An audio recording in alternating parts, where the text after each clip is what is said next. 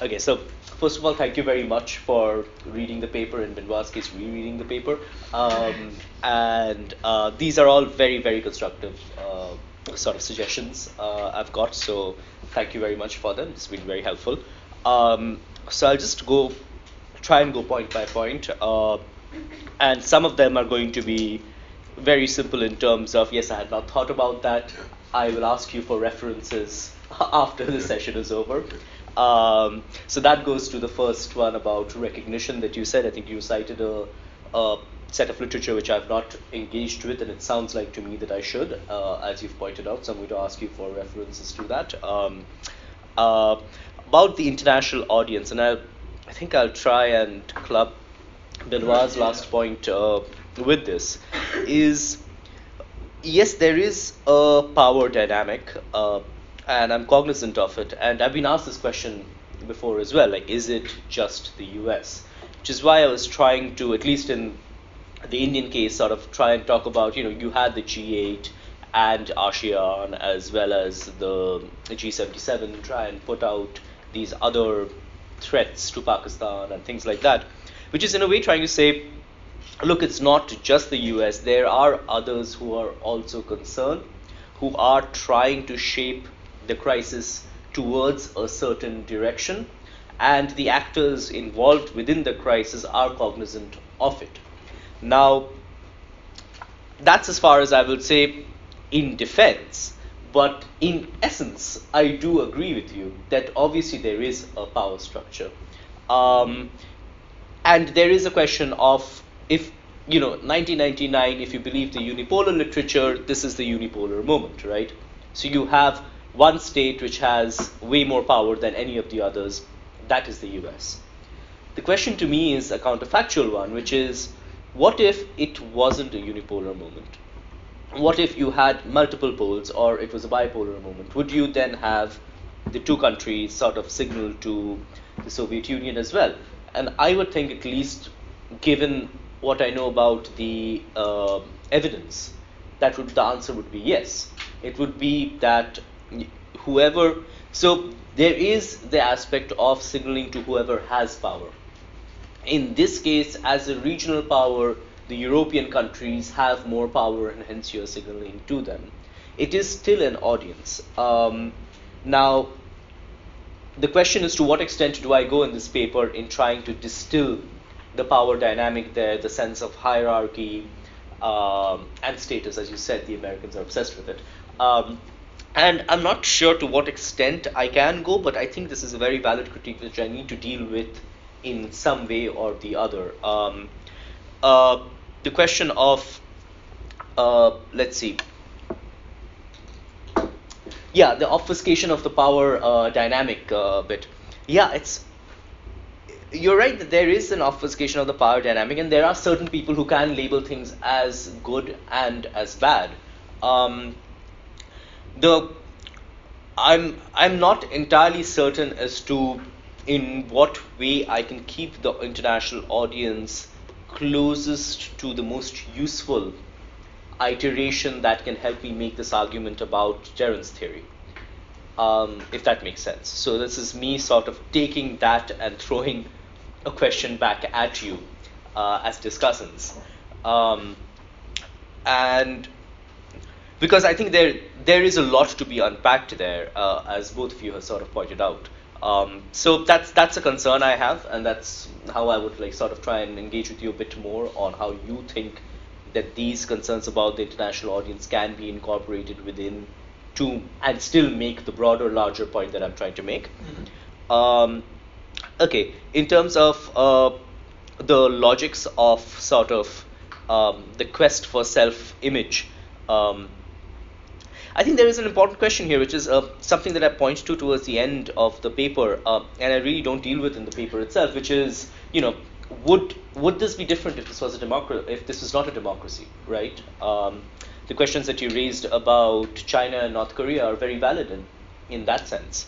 Um, but um, but again, that that I think is a separate paper uh, to be written on like when it doesn't matter if you're a democracy or if you're not a democracy. Um, about China, though, I will say that it seems to me that at least with the in a lot of the status literature uh, and the rise of China literature that you saw around like 2014 onwards, the idea of China as a benign, China's benign rise versus China is the same as Germany in 1914, which a lot of like people were trying to make uh, that connection. Uh, and you know there was a clear sort of divide, and the idea of a benign rise is also management of actions vis-a-vis the international audience which I think is an implication sort of argument where the audience matters, and this is talking beyond just nuclear crises, but in terms of other aspects of uh, state behavior within um, uh, the, the sphere of international relations. Um, so, so I think even uh, authoritarian states, depending on what their goals are, could try and signal. And this is where you have, uh, I think, Stacie Goddard's work on um, the use of certain ways of uh, framing uh, and language, uh, which becomes important. So even if you're not uh, even if you're not a democratic state, you still use these devices in order to create certain perceptions amongst the international audience. Uh, yeah, and that's to, that that obviously is strategic. It has material benefit, but that's that's something to I think also think about about when, when we talk about authoritarian versus non-authoritarian uh, sort of states. Um, okay, let's see. Mm, uh, Benoit, the first three points, all very good. Thank you. I'm going to try and incorporate some of those. The Acheson point was from you originally, so if you couldn't tell. Uh, um, so uh, the Kennedy broadcasting thing is also something that I need to uh, definitely add. Um, I didn't quite get your third point about um, audience costs. Ah. Uh, if I could get that. Um, but yeah, the emotional mobilization point I got, um, and I will incorporate that. Uh, there, the point of there's no power that does not seek to be uh, legitimate. This one I find difficult to sort of deal with in a sense because in that sense, everything that any state does, if we are going to look at this particular case, or at least from a very look at IR from a very statist sort of perspective, then anything that any state does looks for uh, legitimacy, right? In which case, does it even make sense to have a paper or to try and discuss that?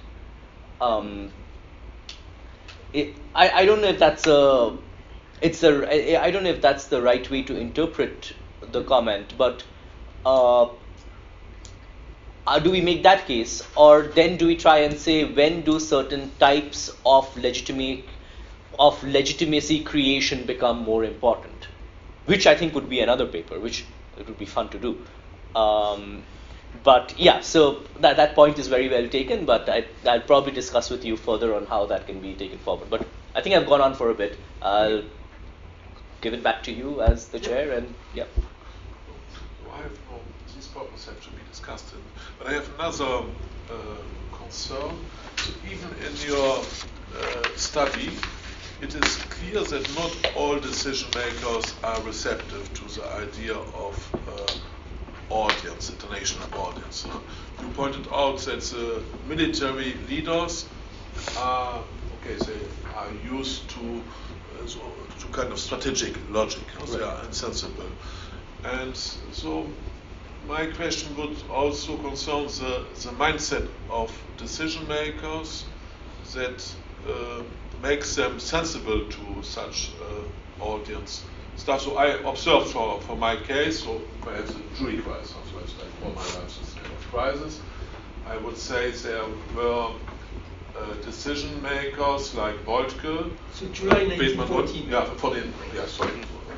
Preceding World War One. We get familiar, yeah, we call it the July crisis. crisis yeah. So, uh, uh, in, in, this crisis, uh, so we had uh, so-called positivists in power. They believed that history is not truly made by, I don't know, by audiences, but by abstract forces, a bit like realists. They would say, now China uh, rises and rises, so we have to do something. So it's not a question of uh, looking uh, good and so on. So you need, I guess, at least value diplomacy. You need uh, to consider that uh, international relations can be mastered by yes by, by human beings and that we have to do other things than just to um, I don't know direct uh, or act counter uh, against a tendency. So it is not the, the, scientific mind, I would say, a positivist mind who should be uh, attentive to such logic of audience. Uh, so Right. Not cost, I know what you say, but you're right. No? They always cost. I think there must be strong variation. So I would not, mm. uh, so for my cases, so for the, especially Julie Kreis 14, I, yeah, it, was not uh, important, I would say, for one part of the, the decision makers right. and important for others.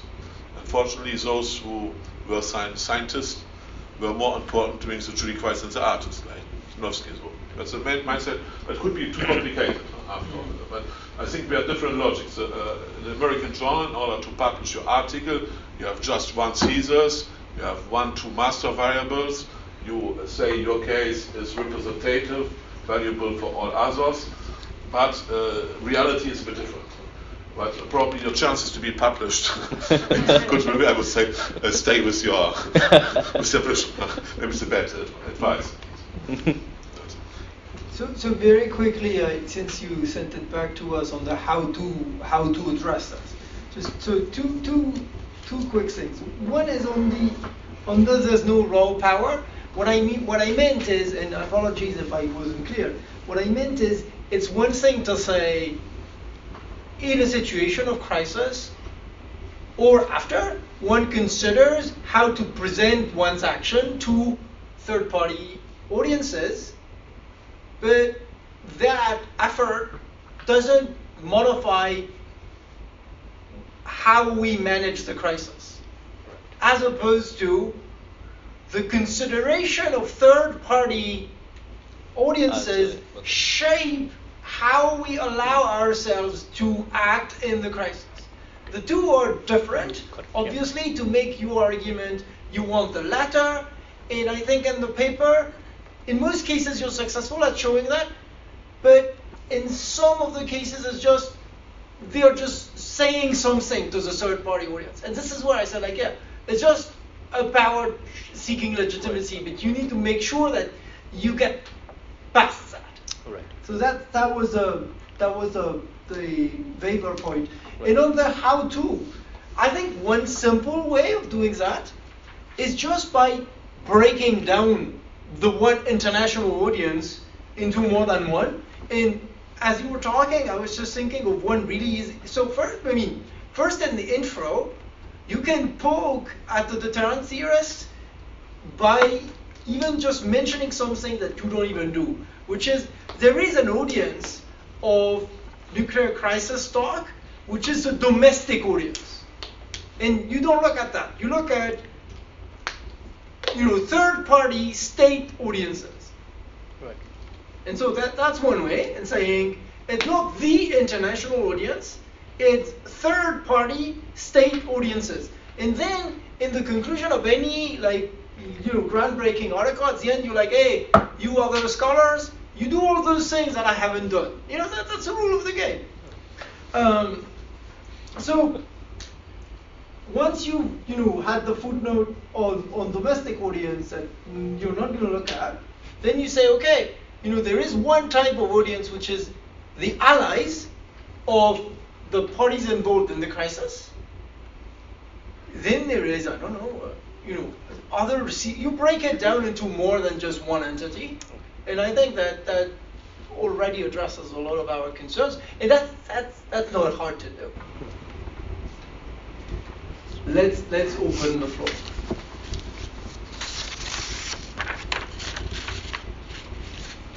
Any questions, comments, signs of irrepressible joy or outrage? okay,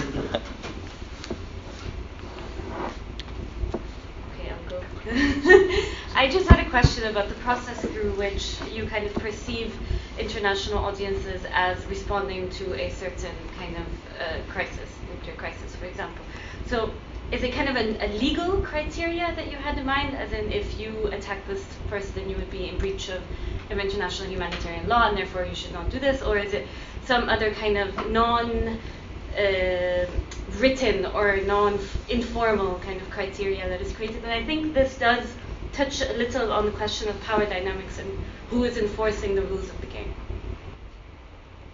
Well, that's a that's a very important question, actually. Um, I don't actually discuss this a whole lot, as you rightly pointed out. Um, but I think it's not just about uh, breaking the law in terms of the international humanitarian law laws of war uh, being uh, sort of infringed upon. I think that's one aspect of it for sure. Um, but in this case, for example, like when you have a, in the Kargil case, for example, you know, when you have a disputed region in the first place, um, no one's entirely sure what part of international law actually applies to like the LOC, right? Because that's a disputed area, area anyway, and sovereignty is disputed over there already. Um, so, so I think my answer to you would be yes. International, like international law being infringed upon is important. That's one part of establishing whether a state is a good actor or not.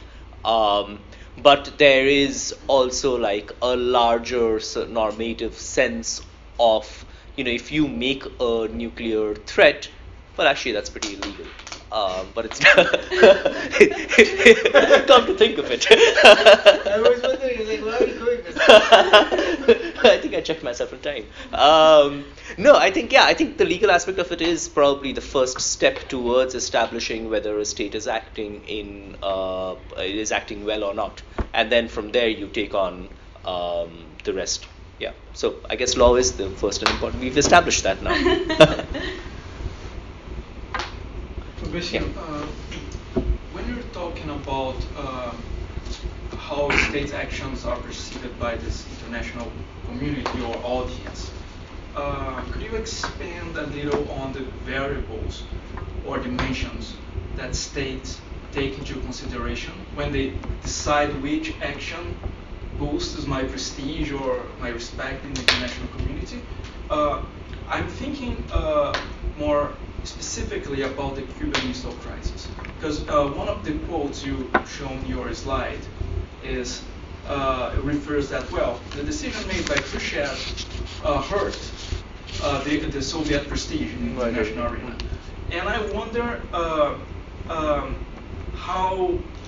Oh, this may be an impossible question to answer, but uh, what variables, for instance, Khrushchev and his administration considered, or what outcomes they they expected to reach. Because the way, correct me if I, am wrong, but as far as I, I recall about the, the Cuban Missile Crisis, what came out publicly is that, okay, the Soviets will take the missiles out of Cuba. But, uh, but the US also took the missiles out of Turkey. But there was this agreement that, okay, please don't tell tell the others that we took the missiles out of Turkey because this is bad for us domestically. So actually, uh, the quote that Khrushchev's decision was bad for the Soviet prestige, in the sense it was correct because it, it sounded that Soviet Union caved, right? So how, how the decision makers balance these different decisions and how they, they calculate what may be the outcome depending on how the in this this is a kind of signal, right? But how this enters in your equation. Thanks, Fabricio. That's a again very good question. Um, so, in some ways, like enumerating variables is a little difficult in this because we are talking about normative perceptions, right? When you're trying to uh, behave in certain ways that you think is going to be well accepted by the international. So we're talking about the states who are engaged in the crisis, right? So if I'm a state engaged in a crisis, in this case, say I am the Soviet Union, and let's say you're US, for, because we're playing this game now, um, and if I'm trying to think of how do I signal to the international community that um, I'm going to gain prestige, um, it's it's a very uh, for the lack of a better term, a very messy, fungible sort of idea, right? Like so, so it's difficult to have like one variable or the other to say if I do A, then three people on this side are going to look at me positively, and if I do B, then like six people are going to look at me positively. Um, so that's a little little difficult. Um, but I think you're right in terms of saying that you know when the international prestige argument is made against Khrushchev in 1964. Yes. Um, this is this is very interesting because to them the the decision then for of Khrushchev putting missiles in the Cuban missile crisis in Cuba is not the problem. The problem is that Khrushchev at the end agrees to not make the Jupiter uh, withdrawal from Turkey public. If Khrushchev chose to make that public, then international prestige, as it were, would not be infringed upon, and the Soviet Union would not have lost uh, any world club status uh, at all. So, so there's that. So there's, I think, what you're do, what you're helping me do, in some ways, is I could now incorporate that as a part of saying, well, this is why you know, to some extent, it doesn't even matter, you know, whether you put the missiles there or not. It does matter domestically also whether you signal certain things to the international audience. Uh, so, and this makes things a little messy because now we are saying international audience is also important for domestic audiences because there's a feedback loop over there. Um, and that's what they're thinking about. I think that's It's really another interesting. problem. It's a problem of standing. But Right. you are referring more to morality. And I guess there was no opposition because they considered it was immoral to put missiles inside. so That's uh, right. I guess we are in another kind of uh, Right. argumentation. Yeah, but very helpful. Thank you. Anyone else? I saw sort of a hand. Oh, Yeah, so I have uh, one clarification question and then one question on the um, the audience issue. So, you when you when you at the beginning when you discussed the this, this the very case, yeah, you kind of uh, implicitly suggested that Musharraf almost orchestrated the Kargil incident or Kargil war to uh, sort of to use it later against the uh, the current the then prime minister. So I would like to to uh, know if I, if I got this correctly. And so basically, what was it was it uh, what was happening exactly on the Pakistan side? Uh, and then concerning the this uh, the issue of uh, this international audience and its uh, kind of involvement, is there possibility to kind of calcul- calculate or see or represent the exact level or more or less like uh, precise level of involvement? Yeah, because because the examples you gave they are The level of involvement Okay. yeah, of the international of, of what you call international audience, if, even if it's kind of problematic me also. So uh, because you gave uh, these examples, but these are very good examples, and your, your paper is, is well uh, f- like founded. Yeah, but uh, I just I, I don't see a uh, probably because the, the three cases they are kind of problematic if we sort of uh, compare them because circumstances are different, scale is different, yeah, and the uh, the international audience evolves as, as such. Yeah? So it's it's, a, it's in construction, but also like uh, they are almost random. Yeah, the examples you gave as as involvement. Yeah, you showed the picture of Clinton. Yeah. I don't know if he represents international audience. No, he didn't. For me, No, he's no, not. So it it, doesn't yeah. really help your case. I think it's it's. But like, what what would be the like? Can we elaborate the criteria or like sort of level of impact or? So it's just you know I throw it on you, uh, kind of question for reflection. Uh, we can theorize. Yeah, it. that's helpful. Uh, thanks, Nari. Um, so the first one on uh, Musharraf orchestrating the Kargil war. Um, this is this is a long story. Uh, I'm not going to go into all of it, but I'll give you brief snippets. Uh, so around 94 is the time that apparently Musharraf first put out the idea of taking these heights in Kargil. Um, and it wasn't really well taken by anybody uh, in the military leadership or the political leadership at that point of time. Uh, it was shut down, things were quiet. Through one bizarre s- circumstance, Musharraf became chief uh, around 19, it was 1997, uh, if I'm not entirely mistaken, but could be 98, no, 97. Um, somebody else was supposed to become chief. The person didn't become chief, and then Musharraf becomes chief. And he pursues this agenda that he has. Now, this agenda was not to conduct the coup that he did against Nawaz Sharif later on in 1999.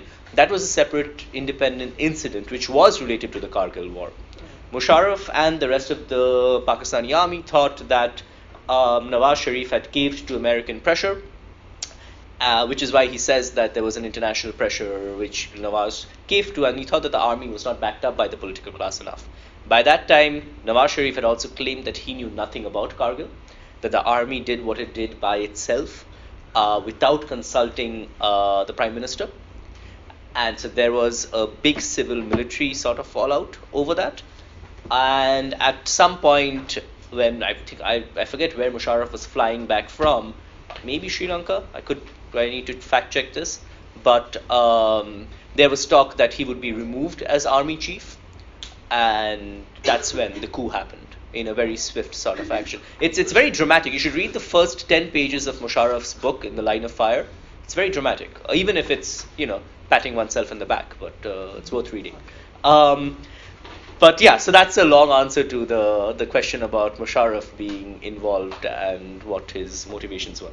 Uh, in terms of looking at the involvement of the international audience, um, this sort of interaction. In the interaction, this is an important uh, point, which I think speaks to the point that Benoit was making as well. That you know, is it that the international audience is as defined just an audience, or is it a player in terms of actually making certain um, demands and then those getting followed through on? With the Kargil case, I would say the threats of sanctions, the uh, sort of con- the bill in the U.S. Congress, the G8, the G77 sort of statements saying that if Pakistan did not revert back to the original position, then they would impose sanctions. To me, is action more than just observing. Okay. So in that case, I would say yes, there was action which then had certain sort of impact on decision making. So that would be my response. But it's it's worth thinking about more in terms of the other cases as well. Mm-hmm. Yeah. Please. Um, uh, I don't know to what extent you're familiar with uh, Iran, uh, Iran's case. I just wanted to see your point of view if it's um, ethical to, uh, to prohibit Iran from having nuclear weapons. Just Okay. This is a difficult question. um, but I think the Iran case. Thank you for the question. Uh, I think the Iran case is very interesting because this, the Iran case is a good example for me to push back against my discussants and say, hey, if you take the U.S. out of the equation, you still have a set of actors in the international audience, as I call it, mm-hmm. who are able to shape, if you think of it, in American terms, Iran is still a crisis, so I'm going to call it a crisis. We can debate whether it can be called a crisis or not. So we have a set of actors in the international audience who are shaping the Iran crisis without the US involved, right? So, in that sense, the answer to your question is yes, I do see them being an important uh, player. Um, and possibly even like feeding into this maybe like when the crisis is over, if ever, one day as a case for how when like the most powerful actor in the U- in the international system sort of backed out, you still had a separate constellation of actors moderating or or influencing the the crisis. Um, now, whether that will be successful or not is a different question altogether. Uh, like that, that I, I, have no way of saying. Um, but yeah, thank you. It's worth thinking about, though. Thank you for the question. Yes. Um, so obviously, with anything involving nuclear weapons, and um, IR theory is difficult because of the sheer uh, lack of you know proliferation to be able to theorize anything. But do you have kind of prescriptive aspirations with the with the paper? Because it's obviously very interesting and essential, I think, to bring the international audience into the triangle of the interacting um, actors. But you know, without resolving to a wholly like phenomenological it's only just about me and, and nobody else can experience this. It is difficult to see this objectively. So the question of legitimacy is it true, you know, in case of Russia, is it true the rising African nations that we want to have power, or the Soviet Union back then, that we want to kind of increase our, our leverage over, or is the international audience the US, or is it China? And um, that completely changes the equation doesn't it? So, you know, any kind of prescriptive, future-looking uh, theory of this is just very difficult to, to muster. Hmm. Good point. Thank you for the uh, question. Uh, so I would say, well, yes, I think there are certain ways in which you can think of this as being uh, prescriptive, but that would have to expand the scope of the project considerably.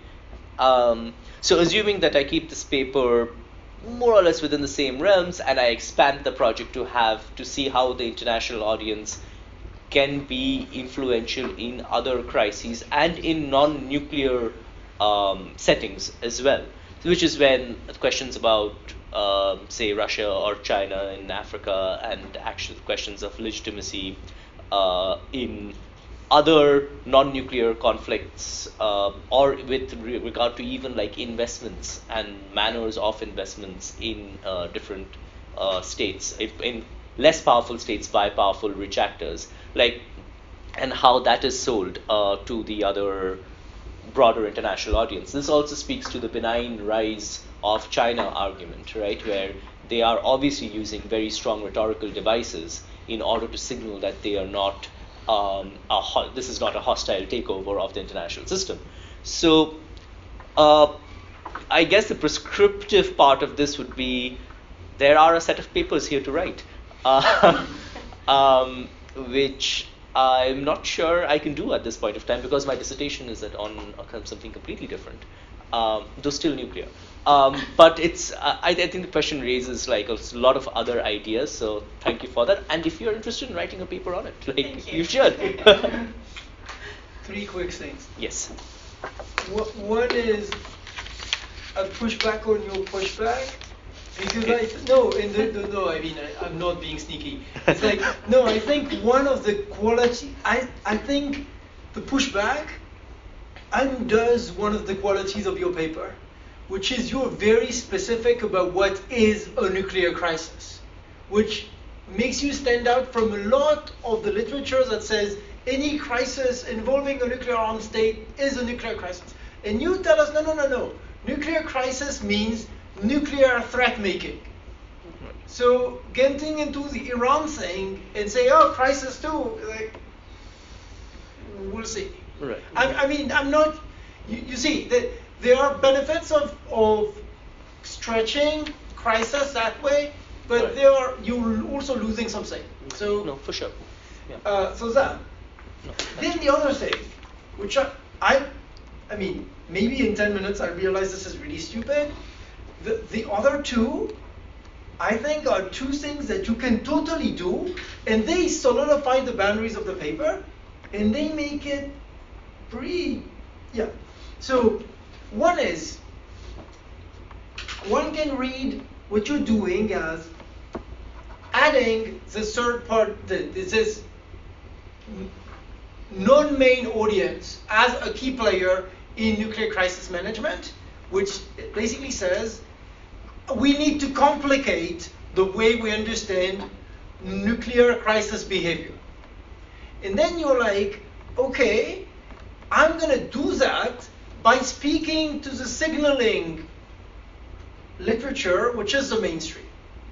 And so my two ideas are if you do what I suggested earlier of breaking down the audiences into more than one, you can do the complication in an even meaner way by saying because in a way i mean in, in, in, the paper it's funny how you jump from one to the, to the next you always say nuclear crisis management and deterrence and then you talk about nuclear crisis management and deterrence so what i'm saying is if you break down the audiences into more than one you can show that the deterrence signaling is uniquely complicated because it has to speak at the same time to multiple audiences which have different expectations. So by breaking down the audience, you make your point about we need to complicate. And in that case, the complication makes it harder to send the clear deterrence message. So I think in a way that that solves two problems by doing one thing. And that still speaks to the signaling folks who are the ones that you are engaging with. Those, those are like the two suggestions. that's, that's very helpful. Because the thing, I mean, just a little anecdote, like the worst thing you want to do when you come out of a seminar is that feeling that people want you to write five books and fit all and all in in one paper. So like I'm very you know cognizant of, of that.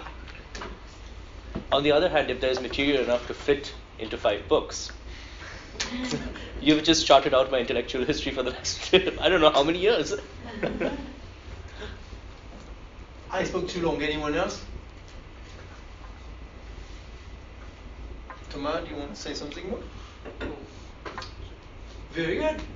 Then we can uh, thank you all for coming again and invite you in advance either to join our mailing list by emailing me or anyone else on the team and to come again to another seminar which next month unfortunately will not be given by our dear Debak but uh, by uh, basically uh, and I alongside a colleague Cyril Thiebaud uh, uh, on the issue of public opinion uh, polling and basically nuclear scholarship, meaning how do we recon- reconnect democratic theorizing, which doesn't seem to realize that nuclear weapons do exist, and nuclear scholarship that doesn't seem to care about democracy in any way other than elite decision making.